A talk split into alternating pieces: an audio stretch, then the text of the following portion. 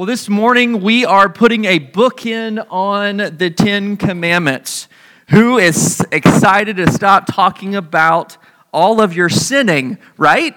No, we are thankful that we can gather this morning and put a book in uh, on the Ten Commandments. And then, uh, so when we've looked at the Ten Commandments, uh, this morning we're going to look at the significance of why God would put this commandment at the end. Because last time I checked, murder's a big deal, right? Um, worshiping other gods is a big deal. But coveting? Like, what's going on here? So, we've seen in the first four commandments, the Lord is pointing out how we must live out the greatest commandment love the Lord your God with all your heart, with all your soul, and all of your mind and strength. Then in the and then the next five commandments, we see God direct the Israelites uh, to the second greatest commandment, which is to love your neighbor as yourself. I'm struck by this quote by Kevin DeYoung in his book, The Ten Commandments. He says this The command not to covet is the practical summation and heart level culmination of the other nine commandments. But here's the thing about coveting, and we're going to learn this morning Nobody knows when you're doing it. Isn't that great? You're wrong. God knows. he knows when I am coveting in my heart. I had this friend growing up um, his, uh, we, we literally from birth uh, were put together um, and we hung out together. My mom and his mom were like best friends. Um, I went through, so I'm not going to go through this, but I homeschooled, public schooled, homeschooled, public schooled, and then went public school for the rest. So it's, I'm pretty dysfunctional in that regard. Uh, but in this process, Johnny would do this with me too. He'd go public school, private school, public school, or uh, homeschool. Uh, and then, then we hit this fork in the road um, when we were about seventh or eighth grade, about eighth grade. We're in public school. Um, he had just started back public school as well, and we learned that girls are cute. Like, that's awesome. Uh, and then something happened. He picked up a guitar. Uh, everything changed at that point. It got really bad. Um, he learned on, uh, on the guitar, uh, and if you don't remember this, uh, does anybody remember the band Extreme and the song More Than Words? No chance. No chance. We would go to school and start hearing these rumors. It's hilarious to talk about now. He would hear these rumors about how Johnny would call the girls in middle school play extreme more than words over the phone to them, and all the girls loved it. Guess who didn't love it?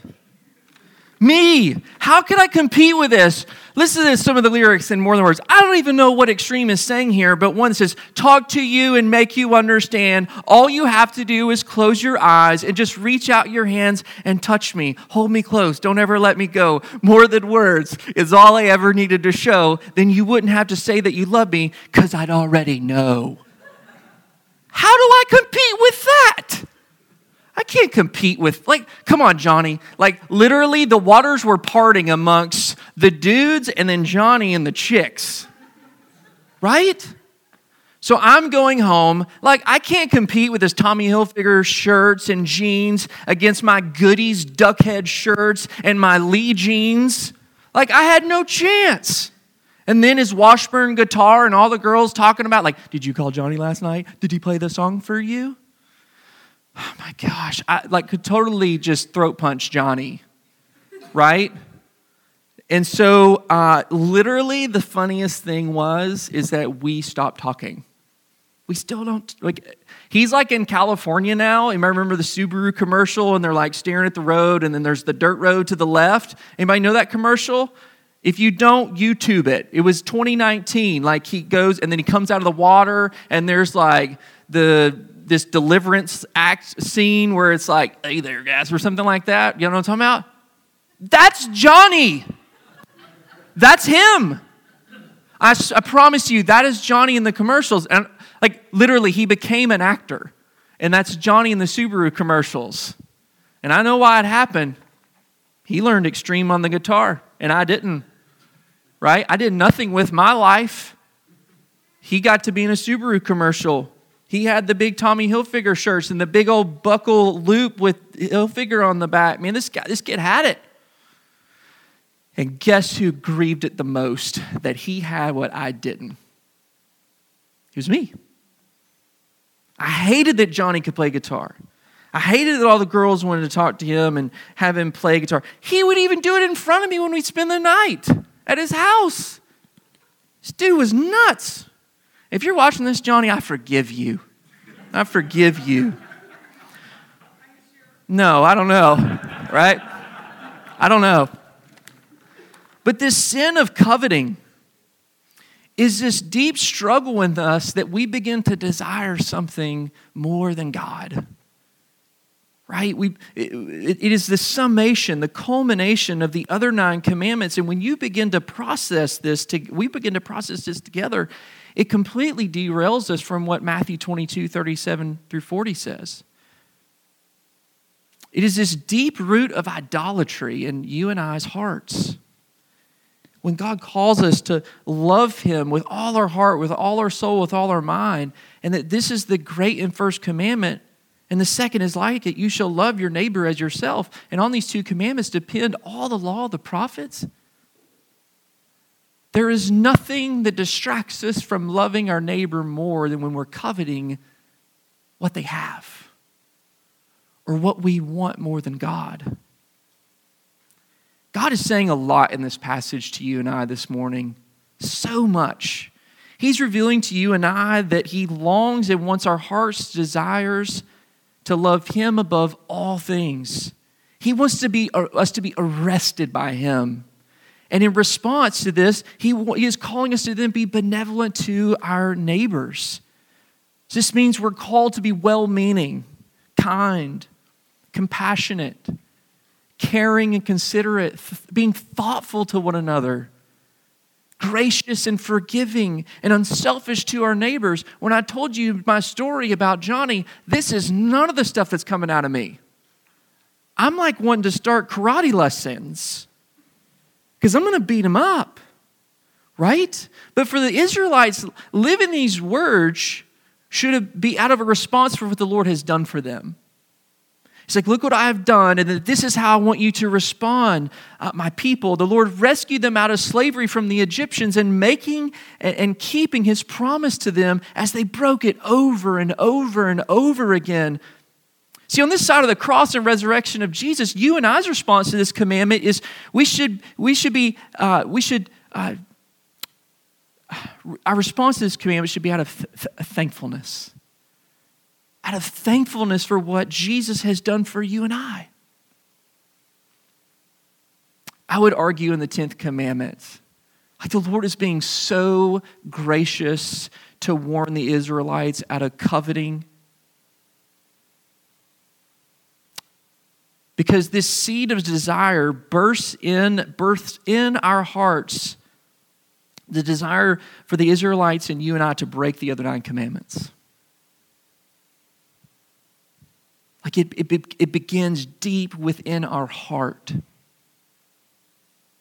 And then when we see something our neighbor has that we would love to have, when we don't really love to have God who, who longs, who, who desperately wants us and is pursuing us, there is this wicked and nasty thing that bursts in our hearts. So, why gracious?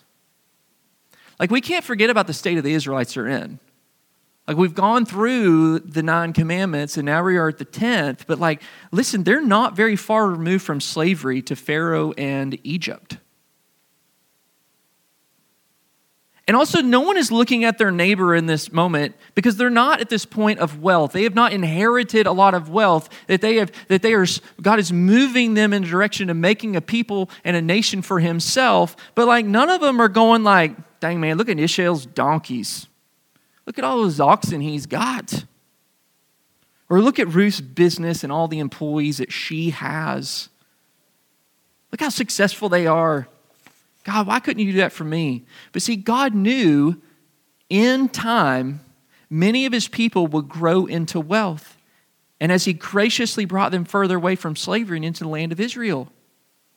The fact that he would set them and tell them that this struggle is it's there because they're sinful, they're broken, they're wicked people. They still want to rebel and sin against God. They want to grumble against him. But in, in reality, he knows this is going to be a major issue for my people.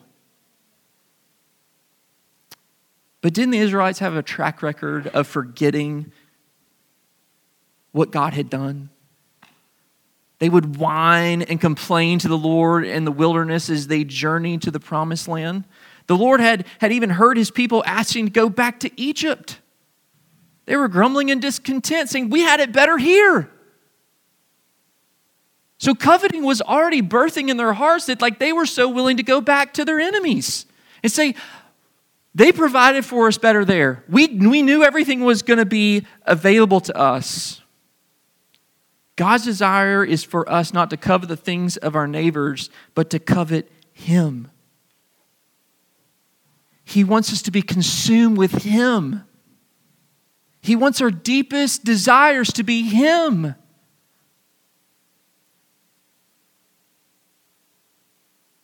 My wife's been gone since Thursday. I'm going to say that again. My wife's been gone since Thursday. I am alone.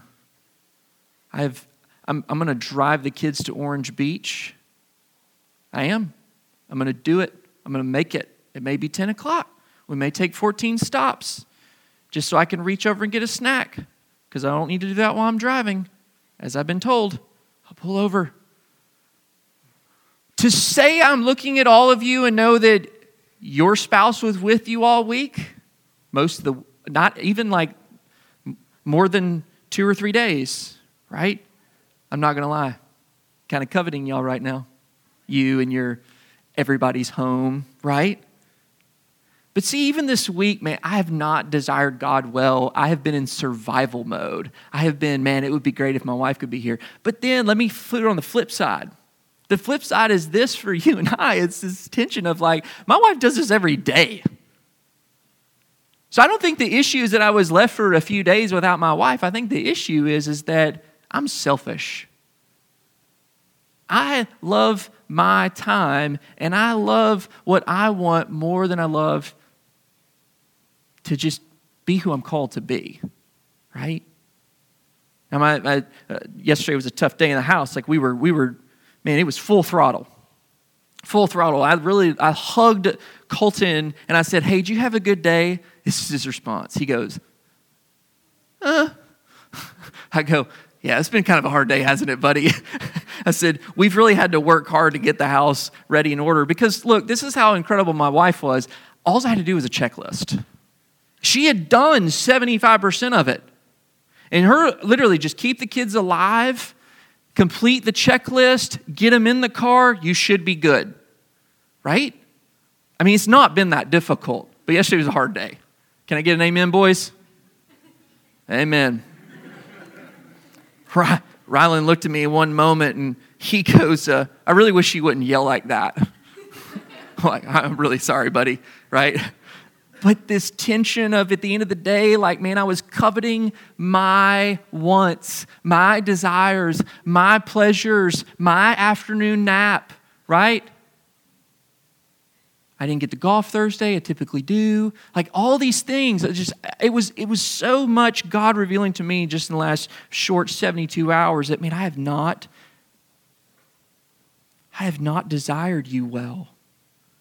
I've not desired you like you desire me. I've been consumed with myself. And listen to Romans 1 21 through 25. It says, For although they knew God, they did not honor him. And we've talked about this passage, but I think it's re- it, is, it is helpful for us to recognize like where is the root? What is going on? Is it not, that they did not honor him as God or give thanks to him, but they became futile in their thinking, and their foolish hearts were darkened. Claiming to be wise, they became fools. And exchanged the glory of the immortal God for images resembling mortal man and birds and animals and creeping things. Listen to verse 24. Therefore, God gave them up in the lust of their hearts to impurity, to the dishonoring of their bodies among themselves, because they exchanged the truth of God for a lie and worship and serve the creature rather than creator. Continuing on Romans uh, verse 29, they were filled with all manner of unrighteousness, evil, covetousness, malice. They are full of envy, murder, strife, deceit, maliciousness. They are gossips, slanderers, haters of God, insolent, haughty, boastful, inventors of evil, disobedient to parents, foolish, faithless, heartless, rootless. Though they knew God, though they know God's righteous decree that those who practice such things deserve to die, they not only do them, but give approval to those who practice them. Did you hear that they he that the Lord in his graciousness, graciousness put covetousness next to evil and malice, and, and on further down in envy, murder, strife, deceit, and malicious. God is extremely concerned for you and I when we are coveting something other than Him. That He would put it next to the greatest commandment. Because He knows that when you and I are coveting, we are desiring something other than Him. What does this say about us? I mean, our sinful desires of our hearts drive us to the sin of covetousness. Just about each week, we've looked back to the garden when Adam and Eve rebelled against God. A command was given to not eat of the fruit from the tree of the knowledge of good and evil. Then Satan disguised as a serpent he tempted Adam and Eve. Listen to this in Genesis 3, verse 4. But the serpent said to the woman, You will not surely die. For God knows that when you eat of it, your eyes will be opened. You'll be like God, knowing good and evil. So, what was the covetous desire for Adam and Eve? They began to desire what was God's his throne. They began to believe this lie that they would be like God, meaning that Adam and Eve would be their own God. And that they would determine what is right from wrong.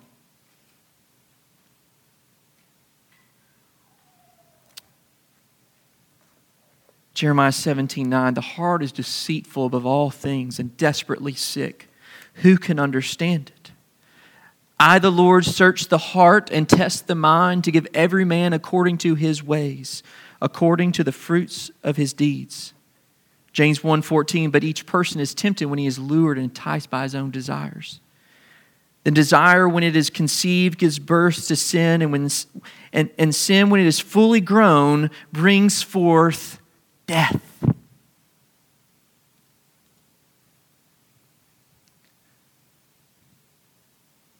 I know you thought I was done with Johnny. But did you see what happened to our relationship? It died. Why?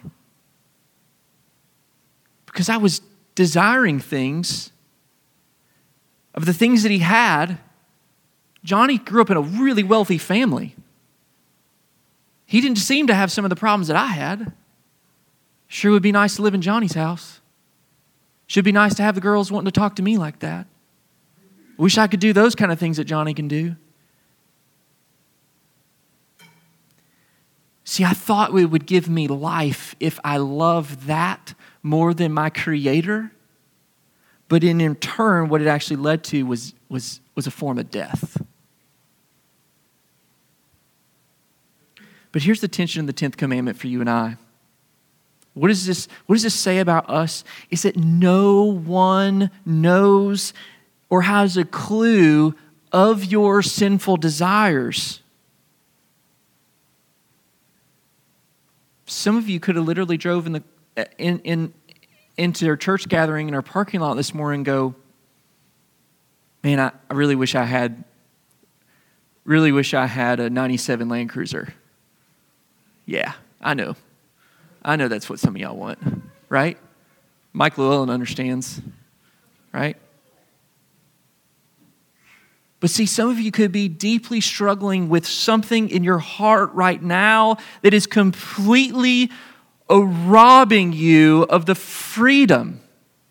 See, covetousness is, I would argue, is a form of bondage. It's a form of bondage where you just you become absolutely arrested and paralyzed by this thing that you think you must have to survive. But I will tell you this. One day you if you do not repent of the covetousness, you will act on it. And my concern is, is that some of you will, will, will be able to grasp that thing, and it will put you to death, or it will put something around you to death. But let me tell you this, church. You may be living this secret and doing it really well and moving the chess pieces in all the right places, and no one sees your fourth, fifth, sixth move on the table.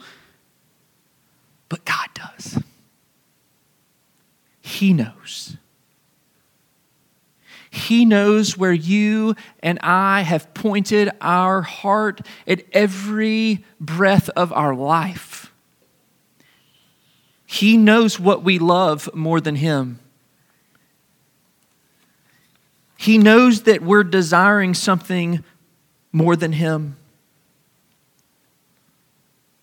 Covetous is one's heart's desire for the neighbor's gifts, their assets that have come from the Lord. One's health, their house, their car, their job, their friend, toys, athleticism, maybe their farm, I don't know, their life, all the vacations they take, their children's behavior over your children's, a physique, someone's spouse. But this list is driven out, I would argue, of three things First is one's desire for, the, for their neighbor's things.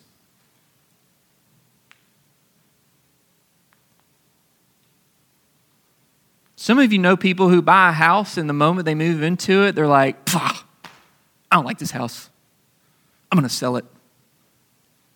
Because they thought that house would, would, would give them what they wanted, but it was all birthed out of another house they saw their neighbor have or their friend have. Look how happy their life is since they moved into that house. Well, obviously, if I could get a house like that too, my life would be happy too. Look. No. I would argue sometimes a house is unnecessary work. Like, who has a to do list that's 20, 20 things long? And you're like, ugh, that's me, right? Like, home ownership's cool and all, and it's great, it's a good asset, but it ain't going to fix your problems, I promise. And a 97 Land Cruiser won't either. I promise that. It's littered with problems. It's old. But what of those things that your neighbor has that you're pursuing other than Jesus? Secondly,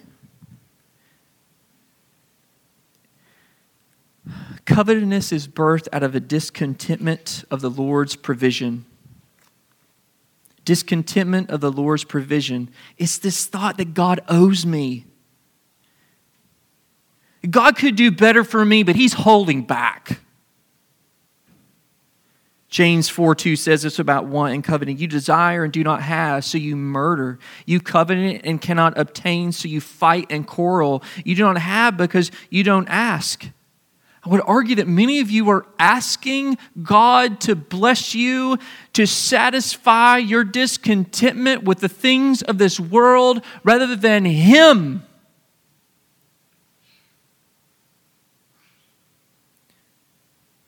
Number three, some of you are just angry towards the situation that the Lord has you in. And the only way you can escape is have this fantasy you live out this fantasy in your head and you're just I mean, like literally, if, if coveting was dead bodies, they'd be everywhere.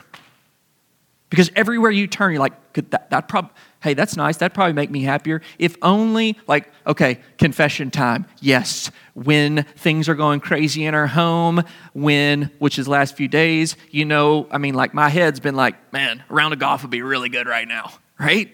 Because I don't have anybody to answer to right? Or my wife and I are just like, oh my goodness. Gosh, remember that trip that we took? Let's go do that again, right? Come on, we, we, we all, it doesn't make it okay, I'm not saying that, but, but we all have been in this place more times than we would like to admit. When we get to the application, I hope it will help you process these three things.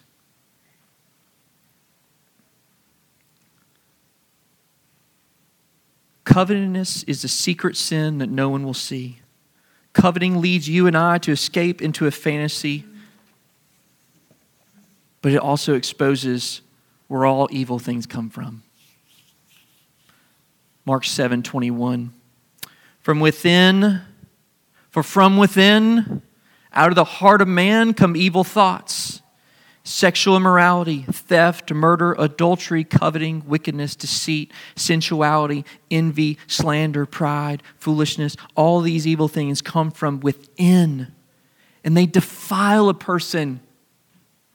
Well, if that neighbor wouldn't have bought that car, I wouldn't have struggled with that. That's not the problem. You know, if that if that boss didn't show favoritism to that employee, they I would have gotten that job promotion. That's not the problem.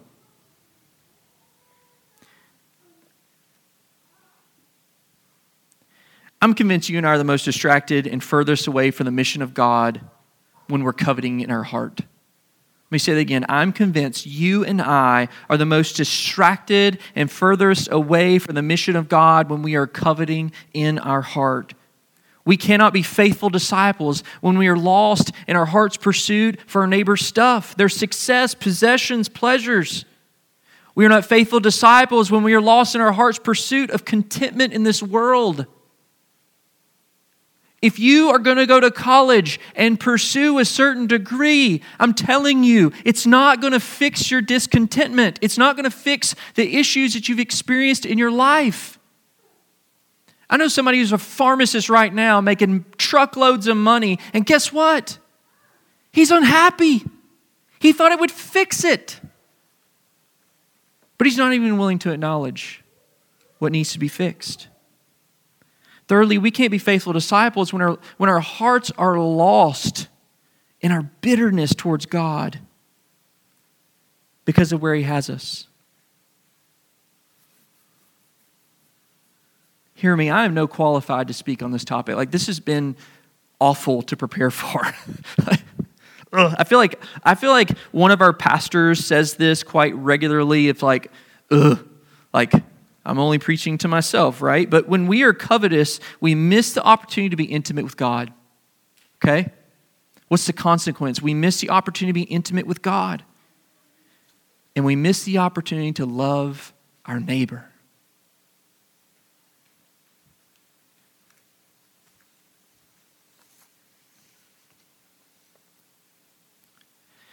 It is not wrong to desire things.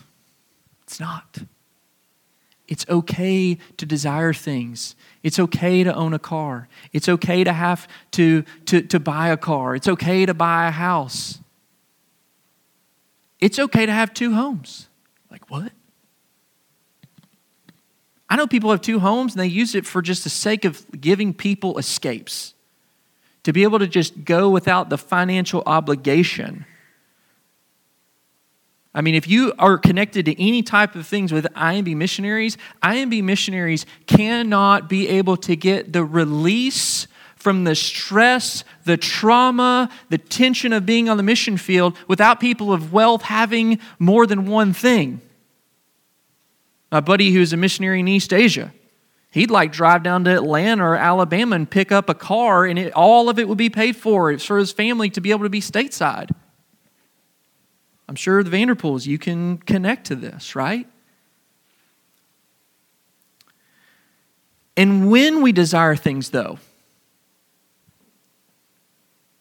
we should long and aspire for desires, though, that are holy and pleasing to God, that will allow us to be used by Him through a job promotion, a home so we can have a place to live missionally, to host a missional community in it or wealth so you can continue to join God in His work. You may not go to the mission field, that's okay. But guess what? Jesus has made some of your pockets this big to be able to fund that. And that's, that's good and pleasing to God. Kevin DeYoung says this, and I should have put this quote on the on the these the wall, whatever. The Bible says, this is Kevin DeYoung says this, the Bible says our problem is not problem is not that we desire things, but that we desire the wrong things or desire good things in the wrong way. He quotes C.S. Lewis, who famously put it The problem is not that we desire too much, but that we desire too little, like an ignorant child who wants to go on making mud pies in a slum because he cannot imagine what is meant by the offer of a holiday at the sea. We are far too easily pleased. We want fleeting worldly pleasures, but God doesn't say to us, Shame on you for wanting things. He says, I can give you something much better and more lasting than all the world's trivial trinkets. So I challenge you to ask this question this morning Are my desires birthed out of a sinful craving for my neighbor's things? Is it, is it birthed out of discontentment? Or is it birthed out of bitterness and anger at God because I think He owes me something? Okay, let's get some good news. What has Jesus done? Jesus has come to satisfy our heart's deepest desires that this world cannot fulfill, no matter what can be gained in this world. Listen to what Jesus has come to do. Breathe this in. He's come to release us from the sin that has so easily entangled us and that has arrested us from years of addiction. You're like, well, I never drank smoke or did drugs. No, no, no. Addiction of status, addiction of wealth, addiction of pornography, addiction of success. The list can go on and on and on. He has come to remove the chains of sin we are shackled to in our hearts. He's come to bring reconciliation to our broken relationships. He's come to bring hope to a hopeless world. He's come to give us a heart of thankfulness. And the list could go on and on, but He has come to give us contentment. Contentment. See, when we're tempted to covet our neighbor's stuff, remember Jesus was tempted to receive and possess all the kingdoms of this world if he would exchange the truth of God for a lie and worship sin, Satan, and death. And he overcame that temptation. Luke 4 5 through 8. The devil took him he took him up, showed him all the kingdoms of this world in a moment of time, and said to him, To you I will give you all this authority and their glory, for it has been delivered to me, and I give it to whom I will. If you then will worship me, it will all be yours. And Jesus answered him, It is written, You shall worship the Lord your God, and him only shall you serve. Jesus overcame what you and I could not. Hebrews 4:15 We do not have a high priest who was unable to sympathize with our weaknesses, but one who, in every respect, has been tempted as we are, yet without sin. No temptation could come close to replacing the authority, knowledge, and power that Christ has that we read about in Colossians 1. Listen to what Jesus knew in the midst of this temptation. Jesus is the image of the invisible God, the firstborn over all creation. For by him all things were created in heaven and on earth, visible and invisible, whether thrones or dominions or rulers or authorities. All things were created through him and for him. And he is before all things. In, in him, all things hold together. And he is the head of the body, the church. He's the beginning the firstborn from the dead, that in everything he might be preeminent. For in him all the fullness of God was pleased to dwell, and through him, listen, to reconcile to himself what? All things, right? Good news, whether on earth or in heaven, making peace by the blood of his cross. To then, in his power of his cross, redeem you from being, Colossians 1 He's redeemed you by the power of the cross from being what it says in Colossians 1 and you who once were alienated and hostile in mind, doing evil deeds, he has now reconciled in his body of flesh by his death in order to present you holy and blameless above reproach before him, if indeed you continue in the faith, stable and steadfast, not shifting from the hope of the gospel that you heard, which has been proclaimed in all creation and under heaven, and which I, Paul, became a minister. You're in Christ. You are no longer alienated. You're no longer hostile in mind, doing evil, evil deeds, but because of Christ, He has reconciled you. You can't fix your covetousness. You can't. But Christ has and can and will. He will completely transform your affections. So that when you covet in Christ, guess what happens? The Holy Spirit comes and He reminds you of who is King. He reminds you of what He has done, and He reminds you of what He's going to do. The gift of salvation from Christ crucified far outweighs anything we could gain from our neighbor by way of acting on our covetousness of the heart. So, what should be our response? I would argue to find the sin of coveting, uh, we must acknowledge three things to fight, excuse me, to fight the sin of coveting, we must acknowledge three things. First, to fight back sin, Satan, and death, lies of covetousness, we must use the weapon of thankfulness and gratitude for God's provision in this life, in the life to come. Satan has many schemes, but one of the sharpest arrows is the arrow of doubt. He wants us to live a life of discontentment and anxiousness, which leads to questioning God's plan of provision. Matthew 6, 25 through 34. Therefore, I tell you not be anxious about your life, what you will eat or what you will drink, nor about your body, what you will put on. Is not life more than food and the body more than clothing? He continues on in verse 31 Therefore, do not be anxious, saying, What shall we eat, or what shall we drink, or what shall we wear? For the Gentiles seek after all these things, and your heavenly Father, listen, knows that you need them all. But seek first the kingdom of God and his righteousness. And all these things will be added to you. Therefore, do not be anxious about tomorrow, for tomorrow will be anxious for itself. Sufficient for the day is its own trouble.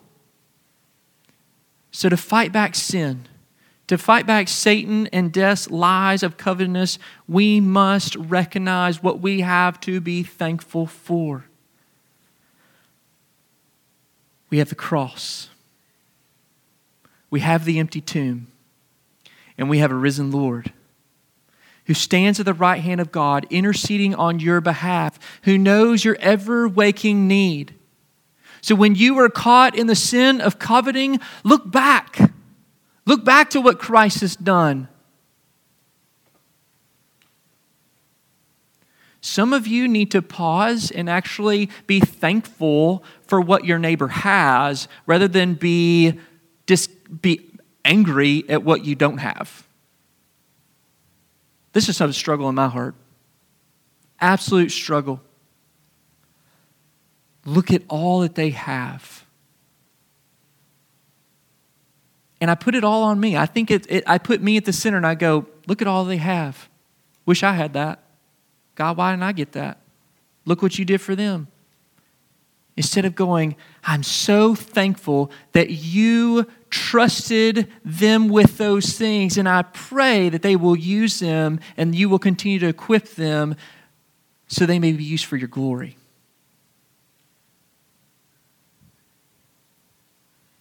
Some of you need to pause and be thankful for what others have rather than be bitter on the things that you don't have.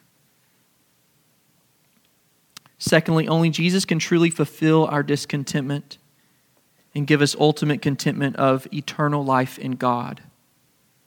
Only Jesus can truly fulfill our discontentment and give us ultimate contentment of eternal life in God. Timothy 6, 6 through 12. But godliness with contentment is great gain. For we brought nothing into the world, and we cannot take anything out of the world. But if we have food and clothing, with these we will be content. But those who desire to be rich fall into temptation, into a snare, into many senseless and harmful desires that plunge people into ruin and destruction. For the love of money is the root of all kinds of evil. It is through this craving that some have wandered away from the faith and pierced themselves with many pangs. But as for you, O man of God, flee these things, pursue righteousness godliness, faith, love, steadfastness, gentleness. Fight the good fight of faith, church. Take hold of the eternal life to which you were called and about which you made the good confession in the presence of many witnesses. Only Jesus can give you this. Only Jesus can truly fulfill your discontentment and give you ultimate contentment of eternal life in God. Lastly, because of what Jesus has done for us, we can be thankful in all things and receive his strength. Philippians 4 11 through 13. It reads this Not that I'm speaking of being in need. Not that I'm speaking of being in need for I have learned in whatever situation I am to be content. I know how to be brought low, and I know how to abound. In every circumstance, I have learned the secret of facing plenty and hunger and abundance and need. I can do all things through Christ who strengthens me. This is not about scoring touchdowns, okay? This isn't about hitting the game winning home run or hitting the last second shot at the buzzer, okay? So, you kids, college kids are going to become professional uh, intramural athletes. Don't get it tattooed on your wrist or your shoulder, okay? It's not the point. Paul's in chains. Paul is in chains. He is shackled. He's facing death, it is looming. It's not that it's like near, he can smell it. And he's saying that I can face this because of who the one who is strengthening me. And I've learned that in Christ I can be content in every situation He's learned the secret of facing plenty and hunger and abundance and need. And the secret is that it is Christ who is carrying him. Is Christ carrying you this morning? Because in 2 Corinthians 12 9, if he is not, listen to this my grace is sufficient for you, my power is made perfect in weakness. Therefore, I will boast all the more gladly of my weaknesses, so that the power of Christ may rest upon me. Are you boasting in what you have? By what you've attained through coveting?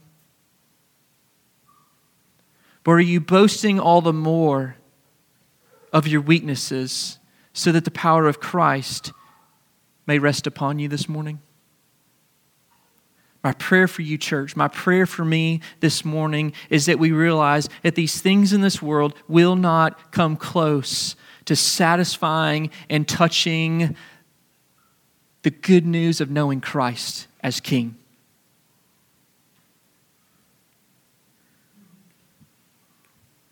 And I pray that we will live hearts of thankfulness and gratitude, even when we have little and even when everybody else has everything else.